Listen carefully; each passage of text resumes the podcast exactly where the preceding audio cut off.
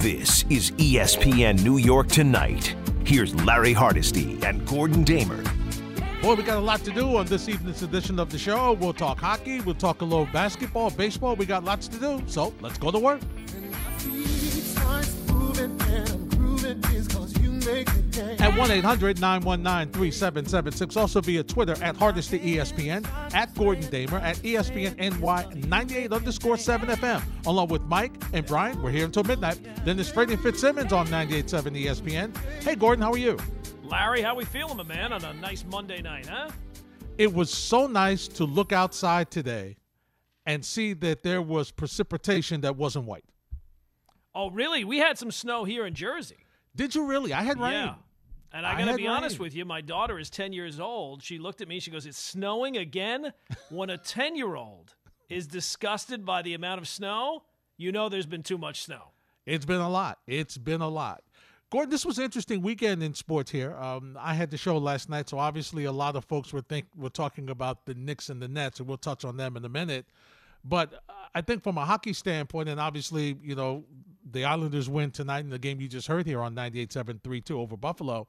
But it was a Rangers team that, you know, with a different lineup started to win, and then the news that comes out today, which is which is very disturbing, because when you look at what uh, Artemi Panarin has been able to do, uh, and you look at what he m- has meant to this team. I mean, you look at all the leaders for this year, scoring points, everything. It's him.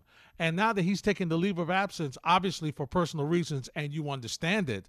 Uh, and just for those who aren't familiar with it, the news comes after a Russian newspaper published allegations from uh, Panarin's former KHL coach, which is the NHL's Russia's NHL version, claiming the winger got into a physical altercation with an 18 year old girl in Latvia in 2011. And in that interview, the coach said Panarin sent, quote, sent her to the floor with several powerful blows, end of quote. Now, uh, obviously, the Rangers, through a spokesperson, Panarin's declined to comment on the on the comment further on the topic in the days following. The Post first mentioned the fact that he was getting a leave of absence. The Rangers issued a very strong, strong denial of the story and everything. And Gordon, I mean, this is this is about as scary as it gets, and and it comes from a number of different angles when we look at this. The first angle is, boy, how great is it to be in the United States, right? Where you have the opportunity to, if you disagree with things, you have the opportunity to speak out. Look at what has happened over the situations during the summer here, where athletes had the chance to speak out against things they did not like and against the, you know, the, the various incidents that happened over the summer. And so they were able to speak out and nothing happened to them. That's number one. Number two, the really, really scary thing about this, Gordon, is Panarin's family is still in Russia. So, I mean, what does he do? Does he, you know, does he go back? Does he, I mean, he doesn't want to go back, but he's got to be concerned about what's going to happen with his family. Yeah, and obviously he has, uh, you know, the Rangers in the statement said that he vehemently and unequivocally denies all the allegations. They called it a fabricated story, that it's an intimidation tactic because he's been outspoken on, uh, you know, various political events that have been taking place in Russia. So uh, I don't know how the NHL goes about doing an investigation into these type of allegations. Now, look, if it turns out that there is something to it, well, by all means, that he deserves to be punished and punished uh, strenuously. But for something that apparently happened in 2011, right? He comes out and starts talking about things that are going on politically in Russia and, and apparently uh, support of the you know the other side, uh, the the opposition leader to Putin, and all of a sudden these things kind of pop up. It seems very. It, it does not take a big leap of faith to uh, to see how it, it is possible that this is completely a fabricated story uh, in regards to Artemi Panarin. So uh, we'll wait and see what happens, but uh, well, hopefully, th- it just seems very hard for me to believe that the NHL is going to be able to conduct a thorough investigation into something like this, but we'll see where it goes. It is going to be interesting, and it appears as though we'll hear from David Quinn in a second. It appears as though going that obviously the Rangers, what he has expressed to the Rangers, they believe him, they're backing him. At this point, the NHL is backing him. But you are correct. It is how do we find out whether something actually happened or not? And I agree with you. The timing of it is bad at best. I mean, if this is a situation that has happened, truthfully happened, and he has gone unpunished for it. Once again, I agree with you. He should be punished if it's done. But it looks it doesn't look for real when you see that after his comments, this is when this comes out. Now the question going forward, Gordon, is what happens going forward? How long is he going to be away from the team? Okay, uh, can the team afford to miss him at this point? Because it's it's a scenario where the team is just starting to you know line change, different lineup change. They turn the corner, got to win. Uh, and this he's been really in the team that's underachieved. He's been their most productive player. So where does he go? What happens to the team going forward? Yeah, and the fact you know, think about the day and age that we live in now, where where organizations, when they get uh, informed of, of type of these type of situations, generally put out a statement, and it's much more where you know while we might support the player or support the employee, we will await the investigation. The Rangers statement is saying they vehemently, or that Artemi vehemently and unequivocally denies it, and and this is a fabricated story for them, and and an intimidation tactic for them to be that outspoken tells you that they have all the faith that this will turn out in uh, Panarin's favor. So we'll see where it goes, though. Absolutely. Here's what David Quinn had to say on the Panarin situation. I know there's going to be a lot of questions on Artemi, and obviously we made a statement as an organization, and there's really not much more I can elaborate on that other than the fact that you know he's someone we care an awful lot about, and it goes way beyond hockey. And we're here to support him. I know Ryan Strome uh, spoke earlier, and you know, really just reiterating the things that Stromer said. I mean, we're here as a team, and these guys care for each other on and off the ice. This organization does a phenomenal job supporting everybody that works for it, and you know we're going to help Artemi through this difficult time. And here's what Ryan Strome had to say. Can't really say too much, but I think he's in good hands. The Rangers uh, do an unbelievable job of, you know, having a good support system for players for, you know, any anything we need. And obviously, this is probably a little bit unique for everybody, but he's in good hands, and he's such a good person and good teammate. He's been a great role model for me and so many of the young guys, and just his personality and his attitude, and you know, the way he carries himself. So we wish for the best for him, and obviously, you know, give him his time to get things straightened out, and I guess we'll go from there. And also, Gordon, I'm with Don LaGreca, member of the Michael Kay Show that you can hear Monday through Friday from 2.55 to 7, and also a member of the Rangers broadcast team weighed in on the situation with Panarin. And I would just be worried what could be next, right? Because, all right, they that gets thrown out there for all the reasons that the Rangers and the NHL believe that it's it's it's it's a way to get back at him for not showing support to Putin. All right, well, the, Russia should be smart enough to know that this isn't going to go anywhere. Like if Panarin didn't do it, so so what's next? Will will, will all of a sudden they produce a, a girl who who then possibly also brings up the story? Like that's what I'd be worried about. I'm sure that's what Panarin's talking about right now. Well, what what is the next move here? All right, he's denied it. Everybody's got his back. The league's got his back. The Rangers have um, his back what what's Russia's move now? Is that it? They, well, we just wanted to aggravate him and, and, and cause him some inconvenience, or is there going to be more that he has to prepare himself for? Because this coach, who apparently is a Putin supporter, how far is he willing to go? Because this is just a news report. Does he speak out now? Does a woman come forward? You know, and so if it doesn't die, what what's his what's his next move? Just continue to deny? Is there any is there any legal recourse he has? And see, that's the interesting question, Gordon. Why is that? Why? Why? Why are they bringing this out? What is it from Panarin that they want? Do they want him to come back and play in the KHL? Do they? What's I think the they want him to not be very vocal in uh, in opposition to Vladimir Putin. I think that that might be. because uh, it see like I again, you know, I always preface it by saying I don't know a lot about mm-hmm. hockey, but when this story popped up, it was you know obviously interesting and and uh, you know it's going to be a big story. So you do just a little bit of research, and you find out that Panarin has been a vocal opponent of of uh, Putin for a while, and whoever the opposition uh, political for guy is, I'm not, I don't know how to pronounce the guy's name, but whoever that is, he's been in support of that guy. So we we know how that generally goes when you're in Russia. So even when you're not in Russia, apparently they are keeping tabs on people who are vocal opponents of Vladimir Putin. Yeah, that's clear. I'm just wondering why now if he's just been speaking out this is not the first this is not the yeah. first comment he made so what is it about maybe it's what he said the other concern i have gordon is what's what what happens to his family i mean they're still over there and he's got what's he gonna try to get them out i mean what is his next move Yeah, it's, It's look, scary. for, for the NHL, for the Rangers. You know, trying to put all the pieces together in a nor- you know, just uh, when there's an allegation, right? He said, sh- he said, she said. That's tough enough to, to put all the pieces of the you know together there where you're not uh, you know a law enforcement organization. So that's difficult enough. Something like this that apparently took place a decade ago and is only being brought to light now with all the different ramifications that we've touched on and everybody's kind of touched on, I think touched on, I think it's going to be very difficult to come to any type of co- uh, conclusion quickly. That's for sure, right? Yeah. Like I- don't think that this is going to be the type of thing where a day or two that uh, Artemi Panarin is going to be back in the Ranger lineup. No, he may be done.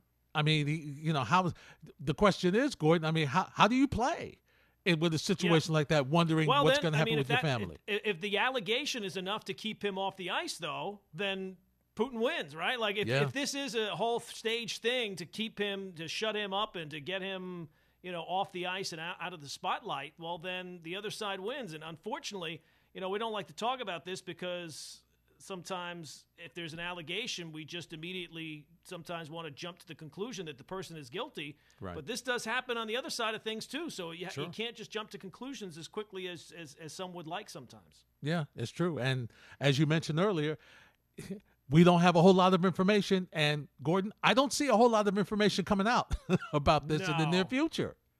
Yeah. I mean, look, as Don said, maybe, you know, who knows? Maybe they will produce a woman who has these allegations. It seems like just the reaction, the general reaction to the allegations has been to to kind of scoff at it, even from, you know, hmm. not just league circles, not just Ranger circles, but just sports circles, political circles. So I, I would like to think that this is going to be handled in a quick fashion but it's such an unusual thing, right? I don't, I don't think we've ever had something like this before, where you can kind of use as a blueprint or uh, you know a, a, a guide to say, all right, this is how long this is going to take. Yeah, not at all. 1 800 919 3776. Hey, Bruce from Flushing, lead us off on ESPN New York tonight. Hey, Larry Gordon, how you guys doing? Hey, Bruce. Um, there's some way, so many ways to tackle this question. I'm going to just look at the at the hockey um, questions about this. Number one, to me, the Rangers season is now on life support. They had trouble enough scoring goals. We're, we're out Panarin, Panarin. We're out Chytil, who's still injured. Carpo is then out with COVID. If he's out two, three weeks, this season could be over. I mean, I know the, the, the stand line is next man up, and you know we all have to go 100 percent or whatever. But the bottom line is, this is not a good offensive team, and you take Panarin away, it becomes a bad offensive team. Now, if you're the Rangers, do you try and trade for something for the deadline? You try and trade something now, or do you wait for the summertime because there are rumors abound about either Crosby coming to the Rangers, which was talked about down Drager a couple of weeks ago, or Jack Eichel, Jack Eichel from Buffalo.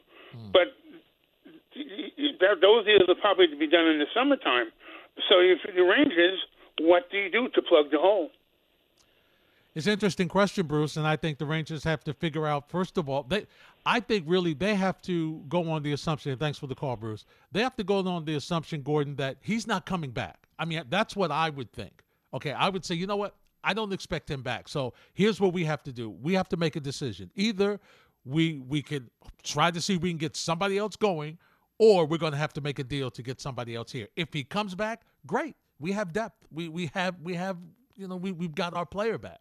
But if he doesn't come back, and even if he comes back, Gordon, I don't know what shape he's going to be in mentally. I don't know if he's going to be able to focus and continue to play at the level that he's played so far this season. You don't think he's coming back at all this year, or you just think that for the like the next month you have to just approach that he's not going to come back? Yes, exactly. Yeah, I mean, you're probably right. I mean, I would think at some point he is going to come back this year, uh, Mm-hmm. whether or not, you know, what are they, 20 games in, 15, 20 games in? Yeah, yeah. Uh, with the way that, the, you know, the kind of start that they've gotten off to, it's it's not exactly great to begin with. So now taking, you know, one of their big stars out of the lineup and, and a guy who can score some goals, uh, you know, what, what are they going to look like in a month? You, you know, Bruce might very well be right that the season might very well be, you know, if he's out a month, you know, a couple of weeks, you probably could make do. But yeah, if you're talking about a month, you, I mean, what are they? Six, seven, and three. Yeah, they played 16 games, six, seven, and three. They got 15 points. So, yeah, not great.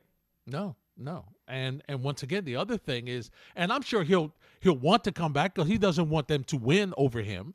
So I'm Yeah, sure he'll he'll do the best to come back. But then again, Gordon on the other side, I don't know what pressure they've got on his family over there. I, I don't, you know, there's there's a lot of variables a to the scenario here. It's a it's a very unique situation. You know, it's, and it's I mean, we've seen other things in the past with um, uh, who was the guy on the Knicks that uh, you know was very outspoken about Turkey.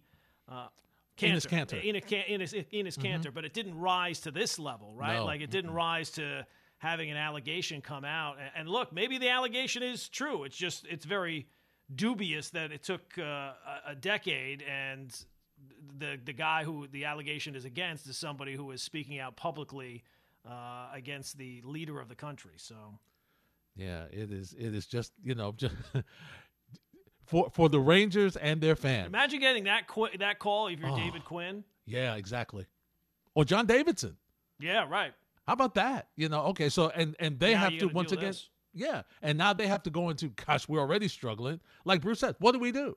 Okay, do do we roll the dice and all this talk about Sidney Crosby and stuff? And you know, it's it's been I've read it, I've heard some of it about this, you know, bringing the older guys here to try to help the young kids to learn and and so forth. But when do you make that deal? I, you know, do you make that deal in the off season? I mean, Gordon, I, I, I- look again. just so much up in the I- I- air, I'm you not know? the hockey guy, but it would seem hard for me to believe that they're going to uh, make some sort of blockbuster deal at this point when the team is struggling this much so far in the, the beginning of the season.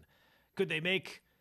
You know, a, a deal to to bring in a piece or two to kind of boost the offense in the short term, and then hope that Panarin comes back, and then you can add him back to the mix. Yeah, maybe, maybe they do t- try to shake things up because even before this happened, it seemed like they could use a bit of a shakeup. So, and you're getting into the, the the part of the season, right? We're not a week or two in anymore, where Right. you can you start to see some deals in sports like this. But Yeah, uh, I- in terms of a blockbuster, I, No, I, I don't think that, that would be the right approach. No, I think that's off season. I agree with you. I think that that happens during the, during the off season when you you know you kind of see where you are, you know what's going on, you see you kind of evaluated your team because who's to say? I mean, depending on how bad the team is or the, or the final record, you may have you may be looking for a new head coach.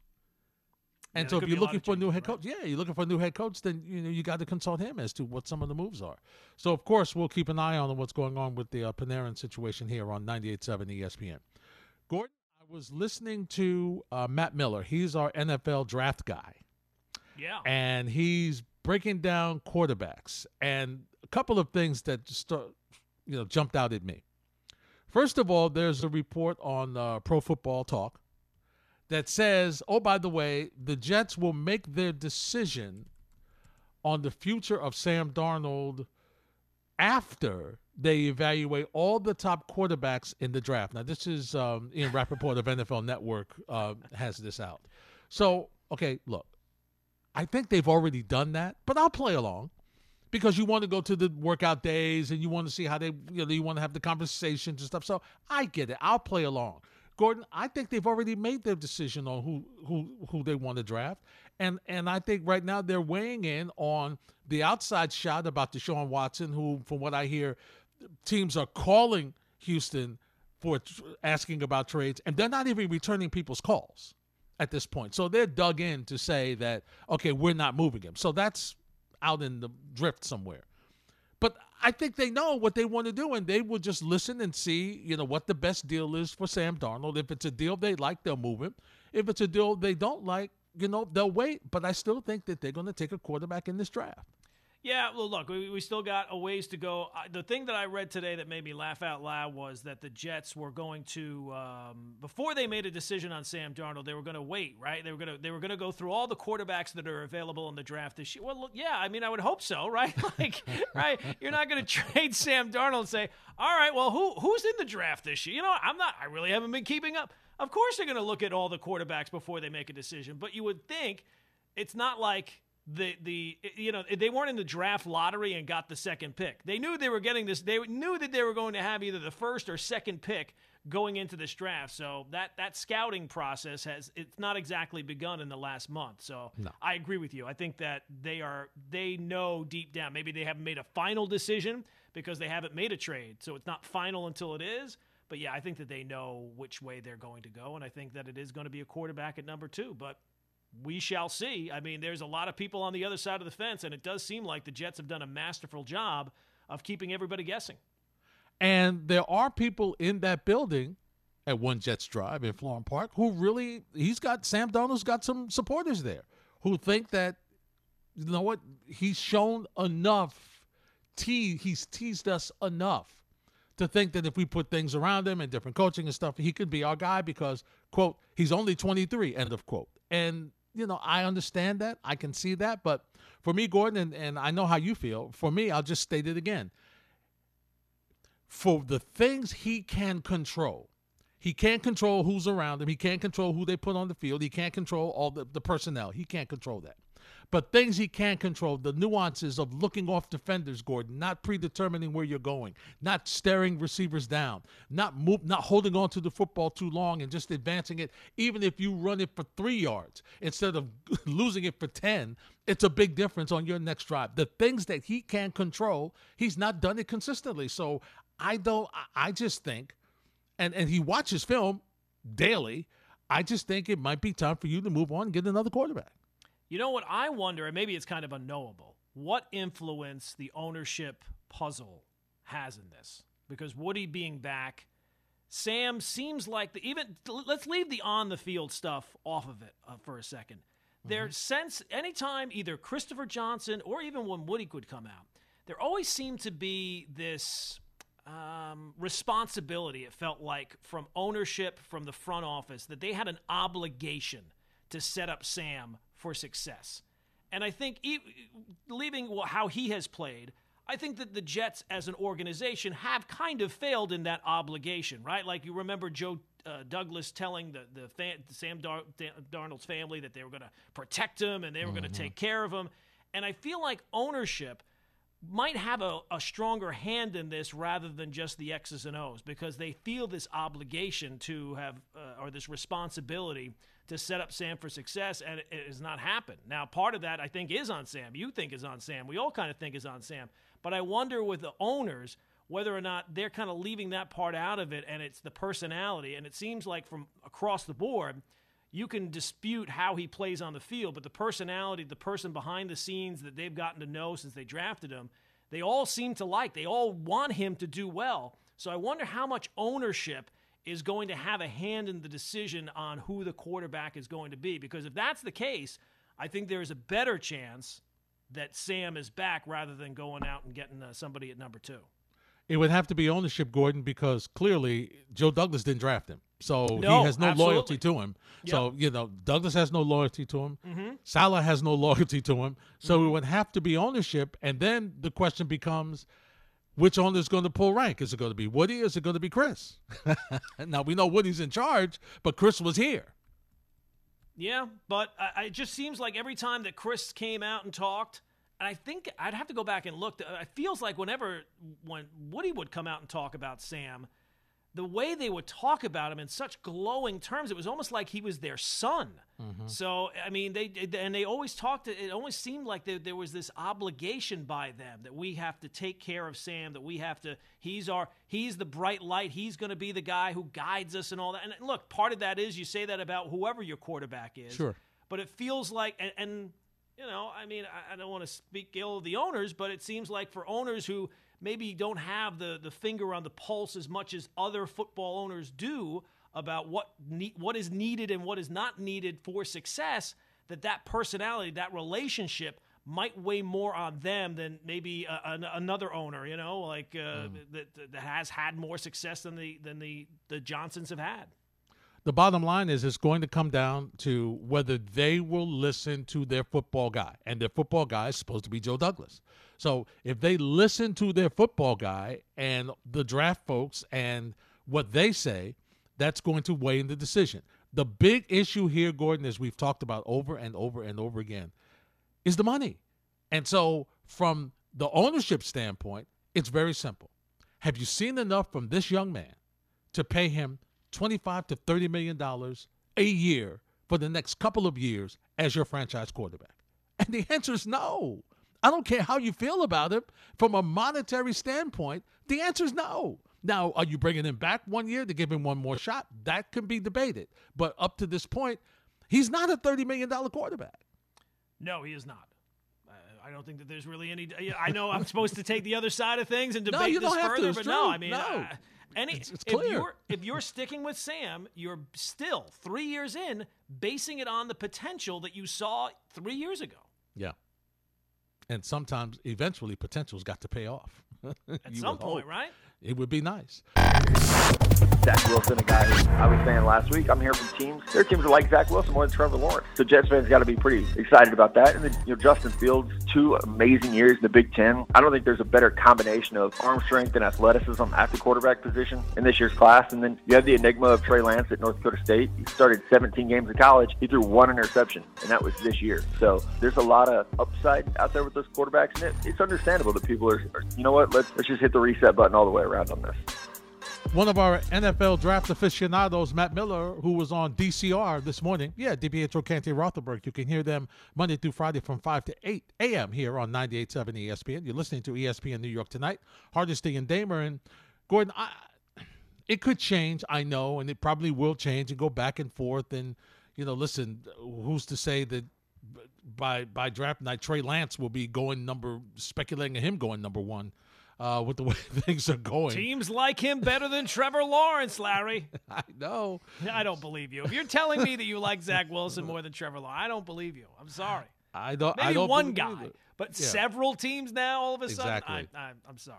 Exactly. And we haven't heard. And wait a minute. Wait a minute. Mac Jones is climbing the ladder. Oh, Gordon, of course, Mac quick. Jones. Eh, Everybody loves Mac Jones. Well, I would say this to these people: if you really believe that Zach Wilson has the possibility of going number one instead of Trevor Lawrence, a Jet fans would be ecstatic. Secondly, I would say mm-hmm. hop on FanDuel, promo code Gordon. Yes. They have odds there. If you take anybody outside of Trevor Lawrence, you will be making some major bank. So I would do that right now and put your money where your mouth is. There's no doubt about that. No question about that. But listen, it's it's either I think it's either going to be Fields or Wilson, and obviously they'll go back and forth, and some like Fields and some like Wilson.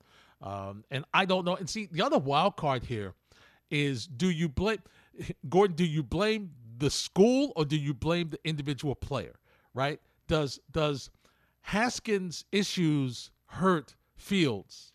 on how you look at him, right? Okay, you look at them individually. Okay, I know I have to analyze them individually, but still, they're coming from the same, you know, the the, the same coaching staff. So is one gonna? Does that affect how I look at Fields? Does does Haskins hurt Fields in this situation? I always hate the whole, well, you know what? That school doesn't produce any great quarterbacks. That school, all those quarterbacks are all but USC, right? They're all busts out of USC.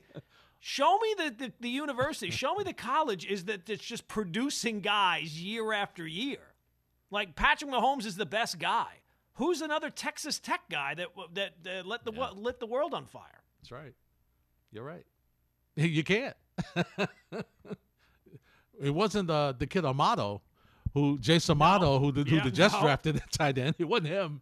I, I'll tell you this right now, Larry. If you were to hop on FanDuel right now, right this Yes. Mm-hmm. second, and bet, say, a hundred bucks on uh, Zach Wilson being the number one pick, since all these Yes. people are telling you that, Yes. you would make three grand. Wow. Three grand off of that. Promo code Gordon though. Promo code Gordon. I get a cut. That's what promo code Gordon. No, you wish. I will chase you down. No, yeah, right. You imagine? Yeah, that would be great. It Yeah. would be it would be fantabulous. Listen to this before we get to the calls. Listen to this deal. Now, this is uh, Peter King. This is his proposal for the Jets to get uh, Deshaun Watson. Ready? Mm-hmm. Six for one deal. Oh, Jet fans already don't like it. oh, it's it's great. Oh, you'll love it. Okay. Sam Darnold, Okay. Quinnen Williams, Oh, they're not gonna like that. first round pick in 2021 Mm-hmm. and 2022, Okay. plus Yeah. second round picks in 2021 and 2023. And, but there's more. Oh, There's more. jeez. There's more. There's more. There's more. I was weighing that. There's more. There's more. Okay. Plus, now he he writes in his analysis, the proposal. He mm-hmm. hopes that he's skeptical that Douglas would make this move. Obviously, he knows he'd be thrilled to get Watson. Blah blah blah. He's a guy that likes to build through the draft, big homegrown average. Here's the here's the other thing though. one other factor here.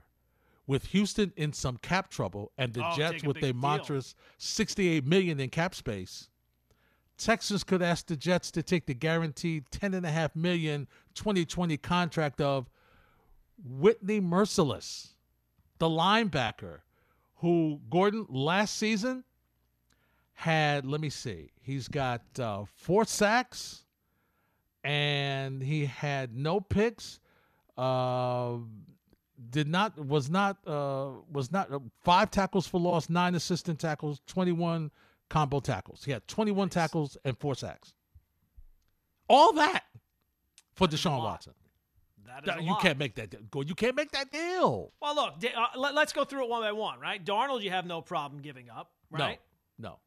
The second pick in the draft, I mean, if you're going to get Deshaun Watson, you have to expect to give up some picks. Sure. You have two picks next year in the draft, so 2022. I Mm-hmm. don't know which pick it would end up being. I'm guessing it would probably be whatever the higher pick Yeah. is. but- This what this what all right, said. you The still higher have pick. a first round pick. mm-hmm. Uh, this year you would give up what second round pick this year? Yeah. Uh, first round pick this year. Sec- uh, no, first round pick this year, second round pick this year. So second overall and 34th overall. Mm-hmm. Second round pick of, uh, well, higher of New York's first round picks, two first okay, round so picks next one year. one next year. Right. Do the Jets have two twos this year or just one two? They have two twos this year. So, so they right, have so their look, two and they have uh, the the Seattle two. You're yeah, giving up one of your first round picks this year. You're giving Right. up one of your first round picks next year. You have Right. ones in both years. Right. You have a second. You have another second this year, Right. and you have another second next year, right? Do you? yeah. Yeah. I think they do. Okay. I think they So do. And all and of a sudden, you're just going down to the normal amount of picks you would ordinarily have. I don't like to give up Quinnen Williams in the Mm-hmm. Deal, but if push comes to shove, I think I have to deal. Look, that I, it, it does sound like a lot, but if you want to get somebody who is walk in the door, ready-made quarterback, franchise guy, I don't know. That doesn't sound that crazy to me. I think that the, if he does get traded, it's going to be something like that. Yeah. And the Jets are probably best positioned. Now, I don't know if he wants to go to the Jets, mm-hmm. but out of all the teams, you'd have to say the Jets are the best positioned to withstand all of that, giving up all of that, and still being able to put a, a team around them. Yeah. And then you don't would. have to, the next 10 years, you don't got to worry about any more quarterbacks. You got your guy. I don't know. I don't, I don't think it's that bad.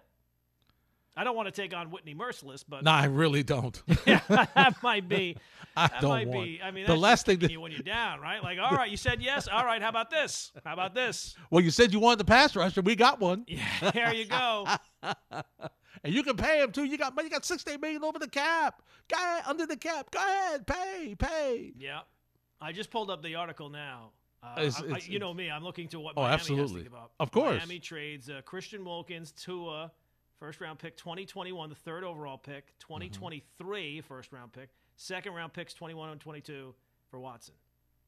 Yeah, I mean, I, I, I'll just say for myself, if that if the Dolphins make that deal, I'm I'm sold. I'm going out, and I, I was actually thinking about the ways that I could put it out in the universe to push a deal through. If I go out and buy a Tua Tonga Tagovailoa jersey, that jersey, it, it's it's a streak that has gone back many years, will be obsolete within a year.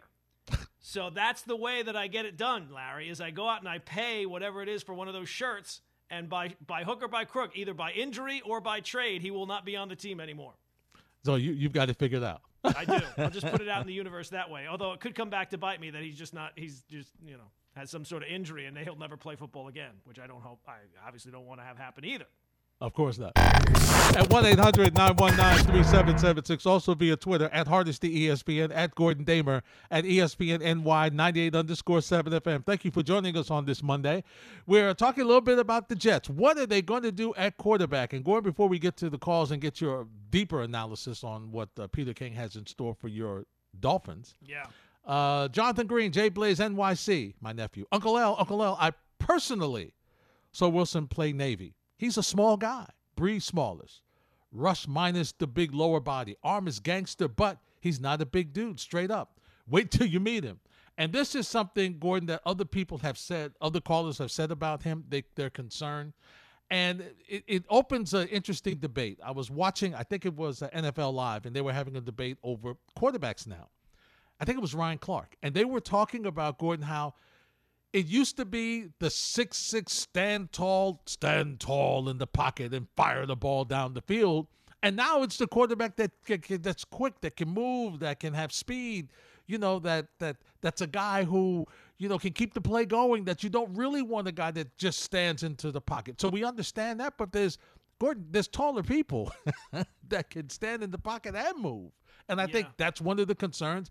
And it's going to be interesting to see if this affects how teams actually decide where they're going to draft Zach Wilson. Are they going to draft him for what they believe his arm strength and everything is, or is the size situation going to be a hindrance? It doesn't seem like it is right now. Like we'll see. Again, we got seventy something days until the draft, but it, it, it does seem, and, and that's one of the things. Just watching highlights, and again, that's all I've watched on on Zach Wilson is highlights, and he does look amazing, moving around, throwing on the run. But the one thing that struck me right away was that guy's the same height as Sam Darnold because Sam Darnold seems like so much bigger than him. Yes. And yeah. maybe it's just the weight. Maybe it's the fact that he's run. You know, Wilson's running around and Darnold you know, he runs around some, but not as much as the highlights of Wilson.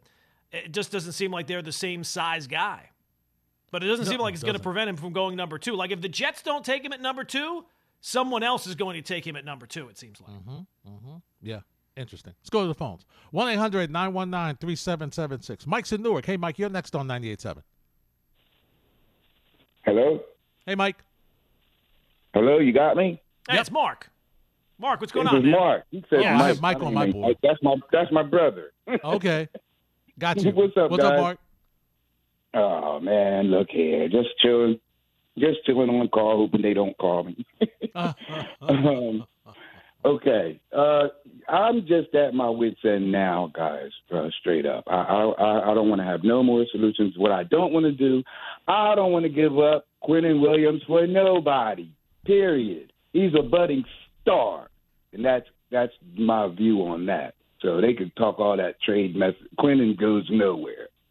Um, secondly, I've just reached the point that it's too much newness, Larry. It's too much. We got we got a new coach. We got a system that's proven to work, but we haven't played it yet. There's just too many unanswered questions, and all this is about Joe's rebuilding, uh, building, not rebuilding, building the squad. So I've just reached the point where, hey, look, if he gets the tackle, I'm good with that. If he uses free agency money to bolster the line, I'm good with that. Whatever he does at this point right now, since everything is going to be new and about the way he wants things done, he's a proven winner to me, so I'm going with that. I'm just done speculating. All right, Mark, I hear you. Thanks for the phone call.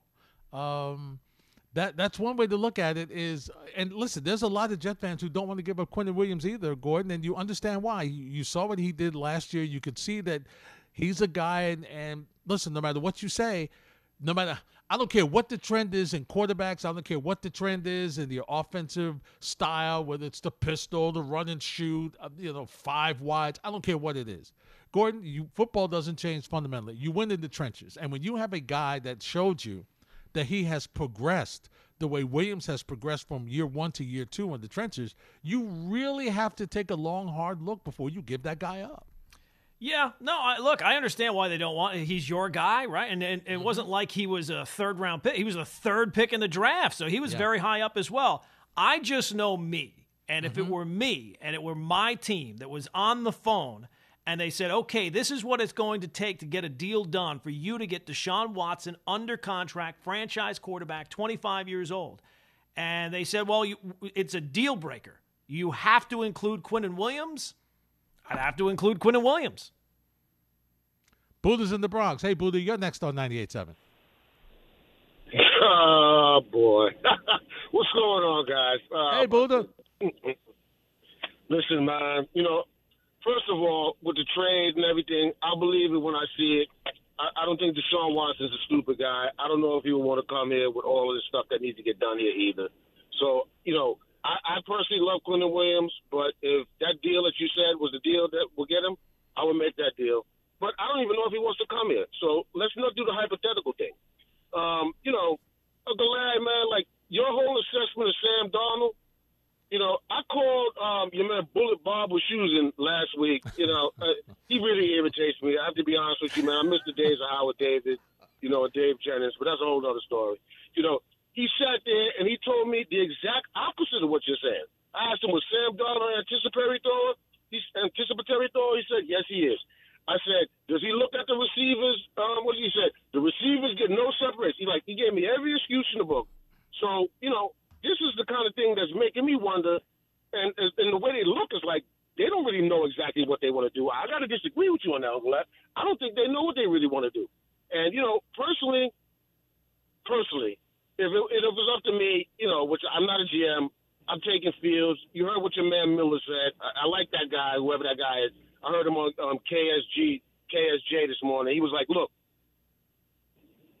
Fields has the best combination of arm strength and legs, and you know that's what the NFL. It, it, that's what it is at this point these days. Looking at Trevor Lawrence, you know, I'm not saying he's going to be a bad player, but he doesn't look to me like Andrew Luck looked. Andrew Luck was physically a little bit more mature than him, but also if you really pay attention to the offense that they were running there in Stanford, Andrew Luck was required to do much more in college. This guy has had some of the best wide receivers, the best skill players. These guys are wide open when he throws the ball to them. And don't get me started on that Zach Wilson stuff. Your nephew, um, DeBlaze, mm-hmm. man, listen, he, he ain't never lied. He is little. And that competition that he was playing against, that means something. Them five nine corners, you know, he's athletic, you know, to an extent. There's a difference between college athletic and pro athletic. The same way there's a difference between you're a good college quarterback and you're a good pro quarterback. We've seen these guys come down the line. The Gino Torettas, the Ty Detmers, the um the the Wuerffels. I mean, you, you look at them and you know they're throwing the people. The, receivers are making unbelievable catches. I really don't want that dude. If they really, if that's their plan, I, I personally will hope, you know, and I, and I don't really want Sam to come back for his benefit and for our benefit. But if they're going to go with Wilson, I'd rather they figure out some way to trade back a couple of spots and get the best player, the best player in this draft, offense or defense, ready made to step on an NFL field and ball out is that kid Kyle Pitts from Florida. Watch the games, watch the film. He is the best player at his position of any player in this draft. And that's what they need to focus on. If they Zach Wilson, come on, man. That is a disaster waiting to happen. Come on. I hear you, Buddha. Thanks for the phone call. That, that, that's your guy, isn't it, Gordon? Kyle Pitts. Pitts. That's your guy. Well, Tight look, if I had to, if I had to put money on one guy in this draft, outside of obviously Trevor Lawrence, but one guy that I know is going to be good. I don't know if he's going to be an All-Pro. I don't know if he's going to be a game, ch- but I know that guy can play just by watching him. Mm-hmm. That guy, Kyle Pitts, can play. So I have now. Some people question whether or not he's really a wide receiver, if he's a tight end. Some teams don't qualify him as a tight end. Some teams are calling him a wide receiver. I don't know. That guy looks like he's a physical freak and can go up and get the football, can do everything. So, um, yeah, I can understand why Buddha likes him. I think a lot of teams are going to like him, and. I've seen one mock draft where he actually went like four or five. So wow. that's really high up there because he was at least early on, seemed to be kind of in the range of the Giants at 11. I thought that that would be a perfect fit for the Giants. Get an offensive weapon who can kind of do a bunch of things, red zone, all those type of things, and can hold on to the football, which has sometimes been an issue. But yeah, it hmm. seems like uh, a lot of people like Kyle Pitts. And the other thing with you know, and so the, difference allegedly, Gordon, has been with with uh, you know scouts and whatnot is that Wilson seems to process the, the information a little faster than Fields. But on the other side, if you're telling me that Fields is a little taller and Fields can move a little better, then if he's not sure of the information, he'll move, he'll run. He won't sit there and just, you know, he's not going to sit there and just wait and see to get sacked. That's what you would hope. You would hope that he would, you know, make that adjustment. it, it is so fascinating in talking to several young quarterbacks, rookie quarterbacks, after their first year in the NFL, Gordon.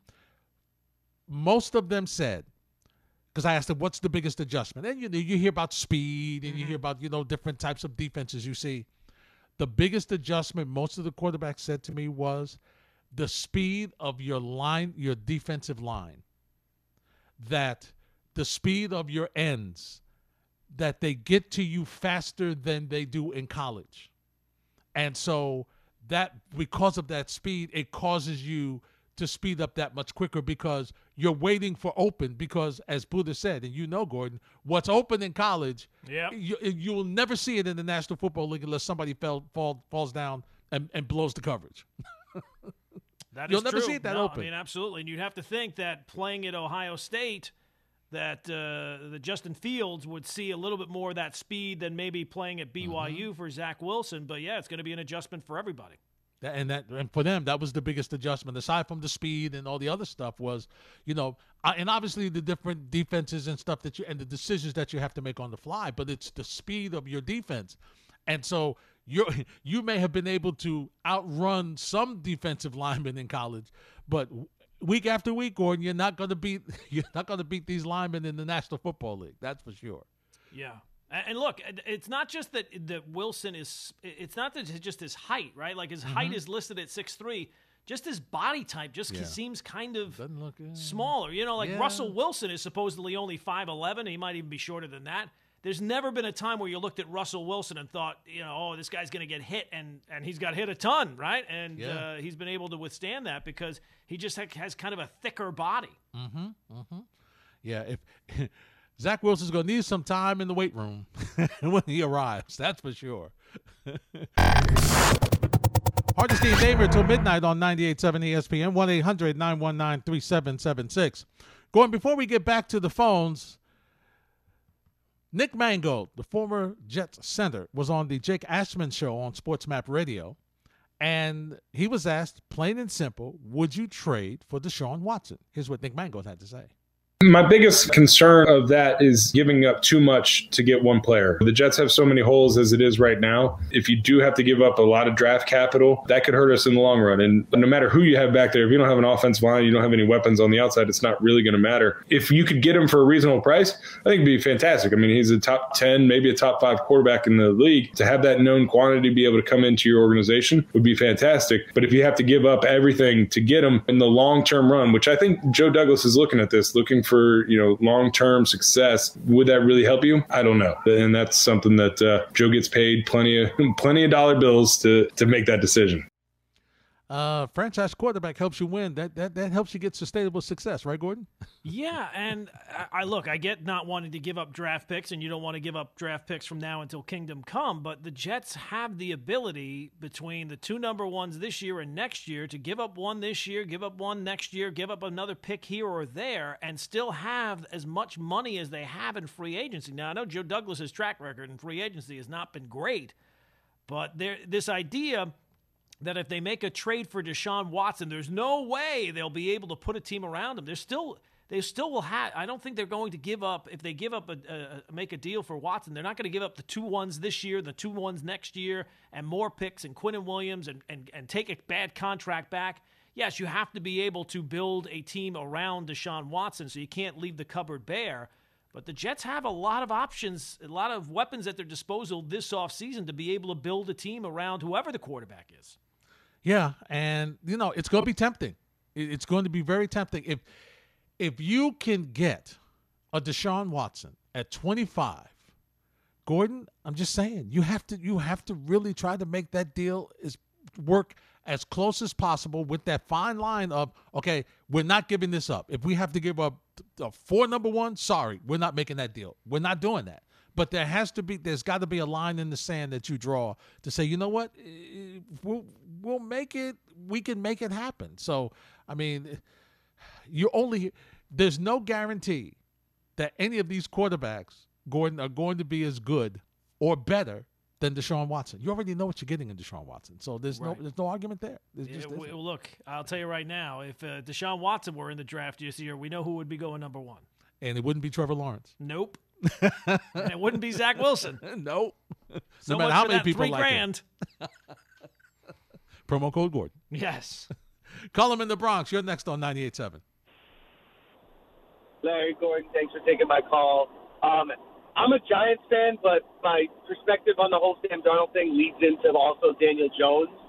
Um, I think now in the nowadays in the NFL, quarterbacks you figure out whether a quarterback can elevate or you're going to have to delegate positions on your team to elevate him to make a to make a team better, you figure that out in the first three seasons of a of a quarterback's career. A career.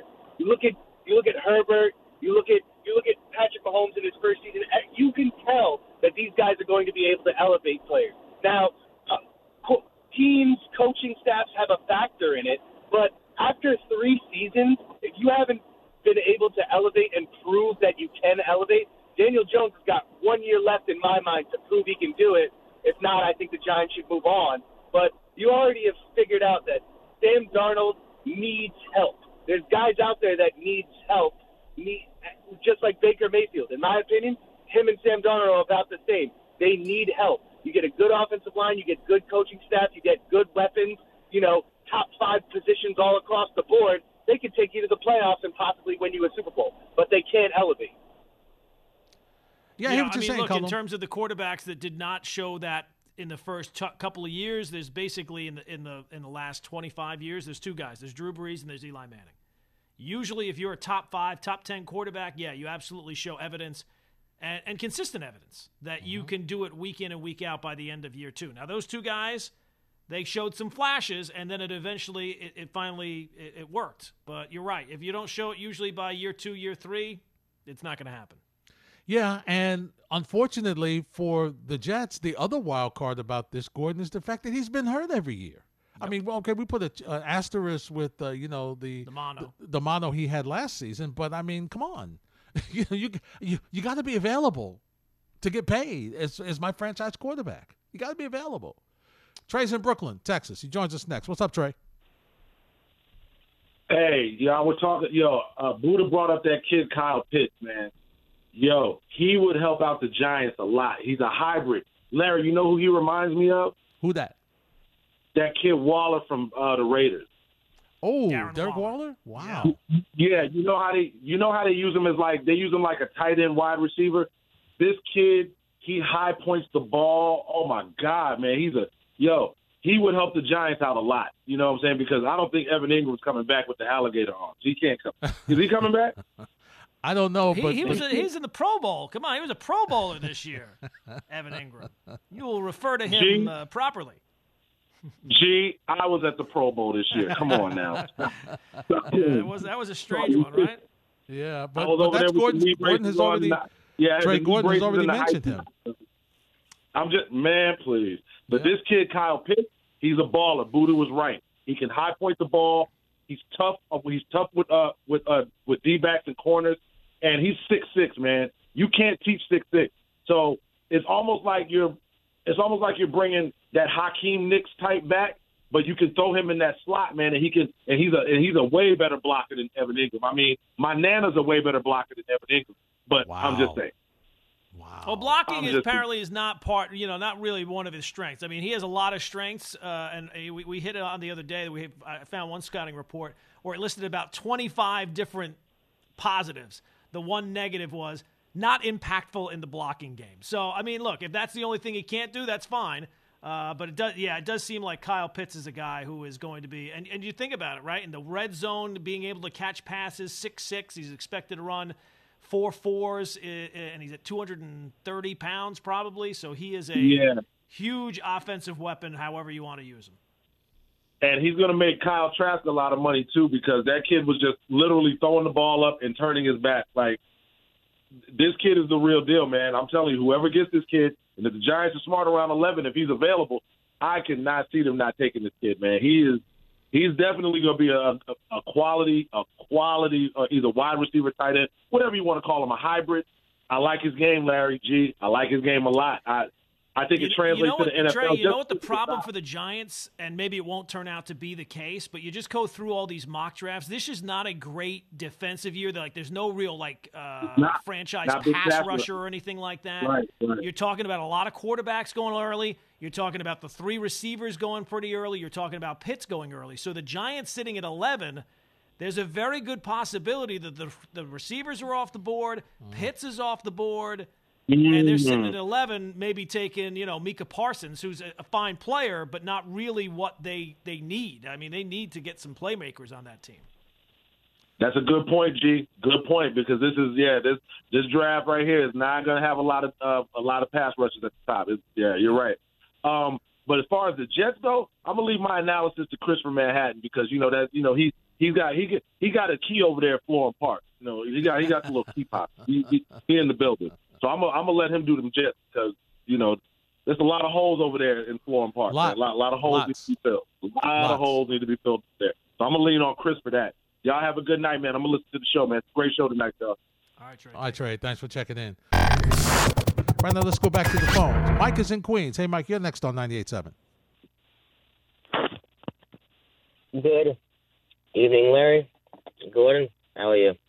Mike. On a rainy, really cold Monday, a very bad way to start the week. Nobody wants to start the week like this.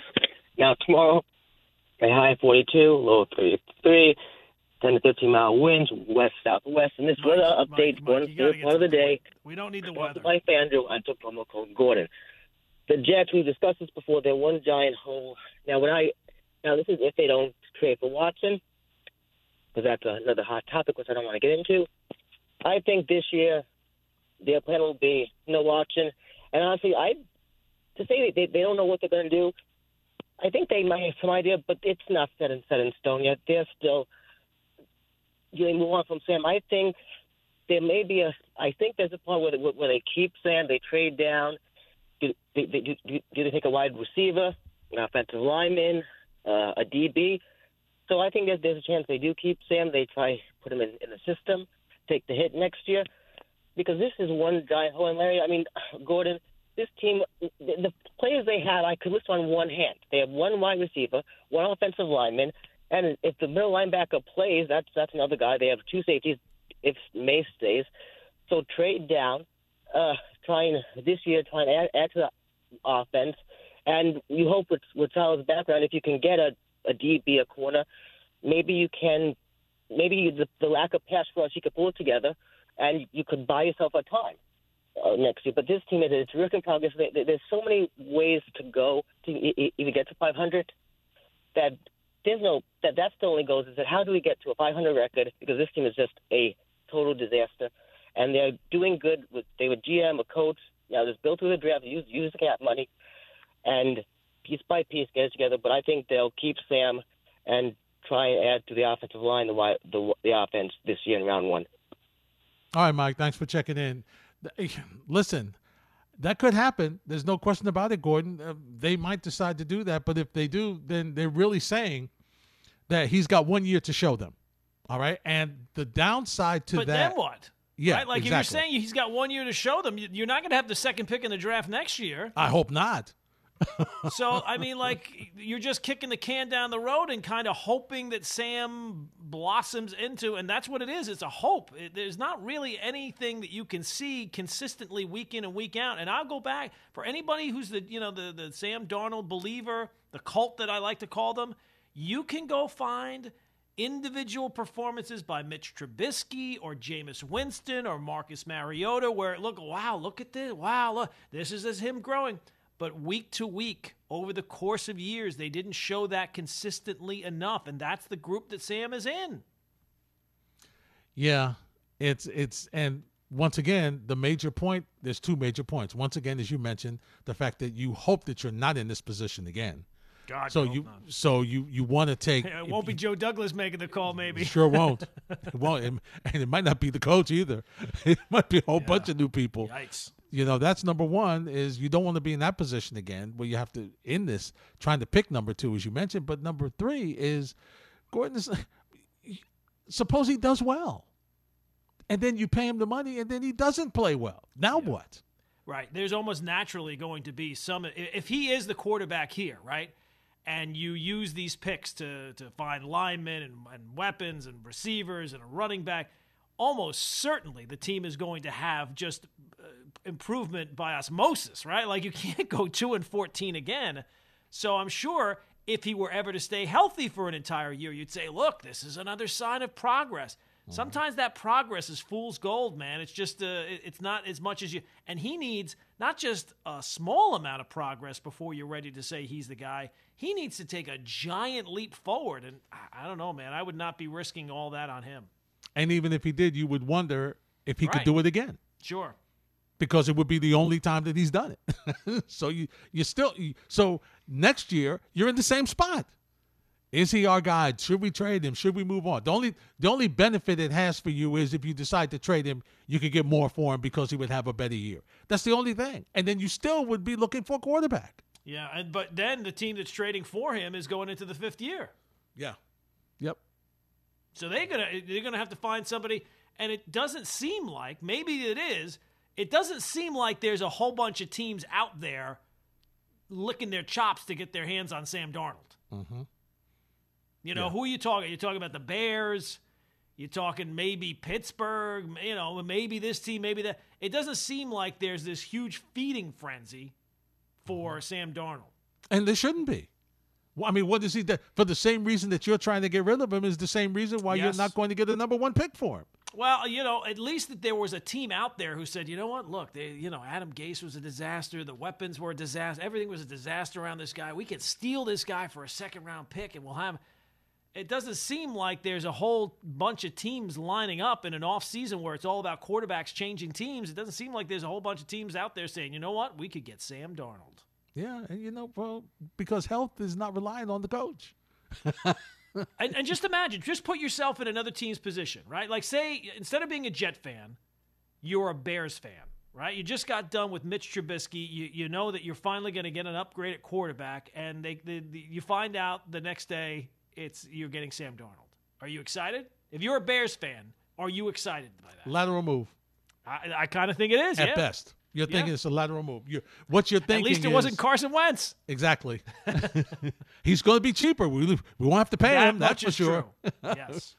Richard's in Manhattan. Hey, Richard, you're next on 98.7. Hi, Larry Gordon. Uh, Juwan Howard. We got to talk about this guy. Look at the job this guy is doing with Michigan.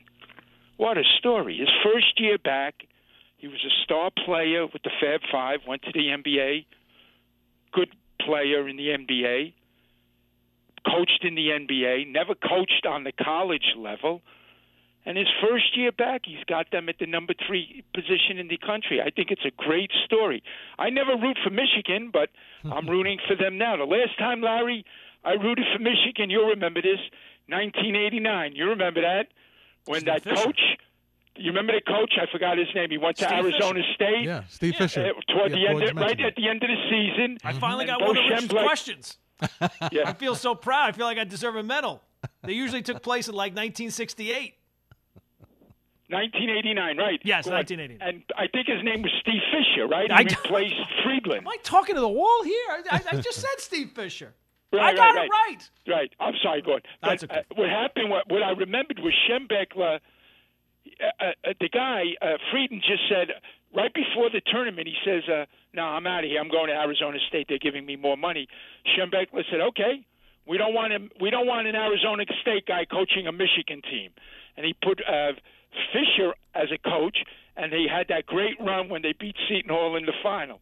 So I'm rooting for Michigan this year. I think it's a great, great story. I love it. I love the way they played against Ohio State. That was some game too. That was an old-fashioned Big East game Sunday. That's Mm. what that reminded me an old-fashioned Syracuse Georgetown game. Sundays, uh, Ohio Howard's State. done a nice job, Richard. He really That has. was a great guy. phone And call. Juwan Howard, I'm rooting Yeah, like he hell is. for the guy. Yeah, he's done a nice job. Thanks for the phone call. He, you know, listen, he learned a lot sitting on that bench in Miami. He doesn't look any different. He hasn't aged No. a day. He- no, he not still at looks all. like he could play. There's there's a picture in his attic though. Yes, it, it gets it right. What was that? Dorian Gray. Do- yeah, you that know would you're have on been a a Richard roll. question. He probably has some the tidbit on that right now. You know he does. He, I know he does. I was so proud. I finally got one of Richard's questions. And he didn't want to give just it up ignored to it. He's so used to me never getting them. He just, he just just figured it was in his own head. Jimmy's in Manhattan. Hey, Jimmy, you're next on 98.7. Uh, hello, guys. How you doing tonight? Jimmy, what's up, man? Guys, if you think Zach Wilson will be, will be drafted ahead of Trevor Lawrence, you don't need FanDuel. You need rehab. And, uh, Well, no, but you can make some money on FanDuel if you think that. Put your money where your mouth is. well, you can also lose money too. You know. Yeah, well, yeah, Which well, I can attest to personally, but uh, you know, I'll tell you the problem for me with the Watson trade is suppose Watson gets hurt and he misses significant time or he plays at a lower level after you gave up so much. And personally, I still like Nick Foles. Will not cost you that much to get him.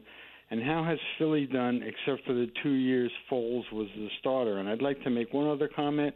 The people who run the Steelers are way too smart to take in Darnold. They, I don't think they would do that. I don't know. That's just one of the, you know, I'm just floating teams out there. I have no idea if they have a, an actual interest in Sam Darnold uh, or not, but that was just one of the teams that could be in the market for a quarterback. Uh, well, look, you can say what the what, what have the Eagles done with since Nick Foles has been there? What has Nick Foles been since he hasn't been with the Eagles? Yeah, that, that's true, but he's been playing on, on Chicago, which is a bad team and a bad franchise. And uh, if you you put him on a decent decent setup, if this coach works out and uh, they put together some offensive players, I mean, so he was an MVP the Jets in is the a good Super situation? Bowl.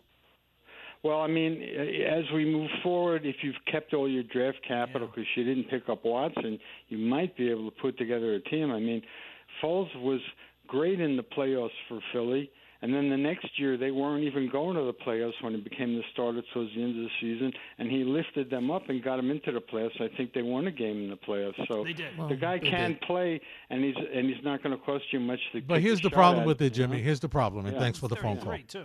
Yeah, he's not my future. Yeah. He's not my I mean, future. Can I'm you imagine you trade away Sam Darnold? and you have the press conference. We're bringing in Nick Foles. Nick Foles. Listen, if that's the case, I might as well keep Flacco.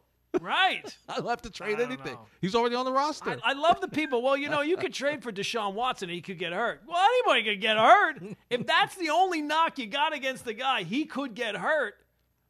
and, Sam and gets oh, hurt regularly. And, and oh, by the way, Chicago might be better than the Jets. Yeah. I mean, if this past year, yes. They are. They're, they're better defensively, and they got more weapons. it might Yeah. be better. so, so I know you said he, he had a bad team, but he's coming to argue. I he's was going to a better. worse team Right, they were- record-wise. Right. I mean, yeah. You're listening to the best of ESPN New York tonight.